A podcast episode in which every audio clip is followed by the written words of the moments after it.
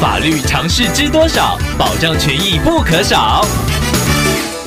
欢迎收听《法律知多少》时间，我们请到瑞银法律事务所律师郑瑞伦来为您解答法律上的疑惑。各位听众朋友，大家好，我是郑瑞伦律师。郑律师您好，听众朋友小鱼透过官网留言板想要请问您，他工作的地方旁边设有计次停车格，由于计次停车格收费划算，最近发现有车辆蓄意占用，车主会算准天数，先把车移走，回来再继续停，间接造成其他使用者的困扰，而且有违公平原则。想要请问郑律师，这该如何处理呢？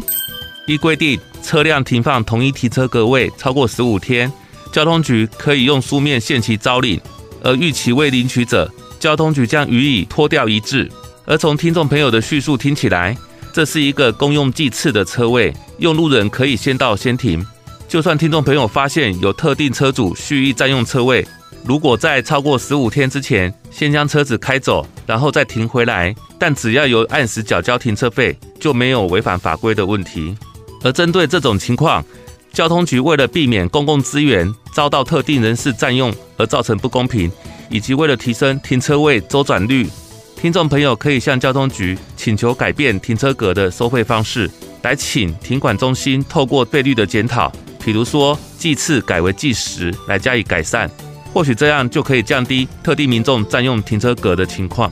以上希望律师的回答可以帮助到听众朋友，谢谢。法律知多少？小小常识不可少，让您生活没烦恼。